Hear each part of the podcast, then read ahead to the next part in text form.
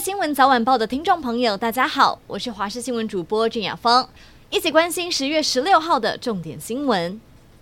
以巴战争爆发超过一个星期，以色列对加萨的炮火越来越猛烈，当地受伤人数也不断的增加。加萨当局统计，目前累积已经有两千三百二十九人死亡，九千七百一十四人受伤。而以色列方面，自从七号哈马斯发动突袭以来，累积至少一千三百人死亡，三千两百七十七人受伤。为了彻底铲除哈马斯，以色列除了调派大批士兵集结在加萨边境，地面部队也为下一阶段的军事行动积极演练。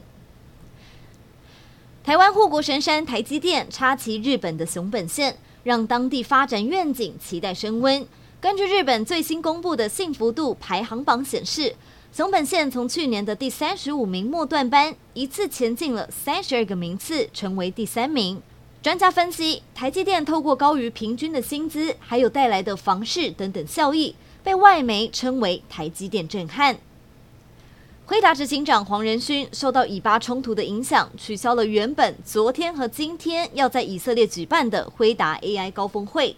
华视新闻独家捕捉，他在昨天晚间现身了台北宁夏夜市。亲民的和民众来合照互动，而且还吃了豆花和炸鱿鱼等等小吃。有消息来源也透露，上周五黄仁勋很早就下班，没想到是跑来台湾。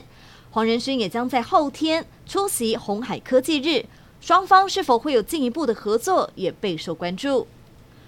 高雄子官在昨天发生了枪击案，经过调查后发现，双方都是诈骗集团成员，因为分赃不均，黑吃黑爆发冲突。吴姓主嫌带着小弟到舞厅押走林姓被害人，再到十七公里外的子官区，被害人的朋友带枪赶去营救，在宫庙外开枪，造成三人受伤。警方昨天先逮到了吴姓主嫌，接着在新兴区找到营救林姓被害人的关系嫌犯林姓，还有赖姓少年，一共查获一把长枪、三把短枪，还有六十三发子弹。漏夜侦办，陆续将十六名涉案人查缉到案。刑事局警方侦破堪称近年来最大的安非他命制毒工厂，嫌犯趁着台风天风雨交加时进场制毒，以为神不知鬼不觉。不过，警方荷枪实弹攻坚，在现场查扣了三百一十三公斤的安非他命成品，折合市价高达两亿五千万元。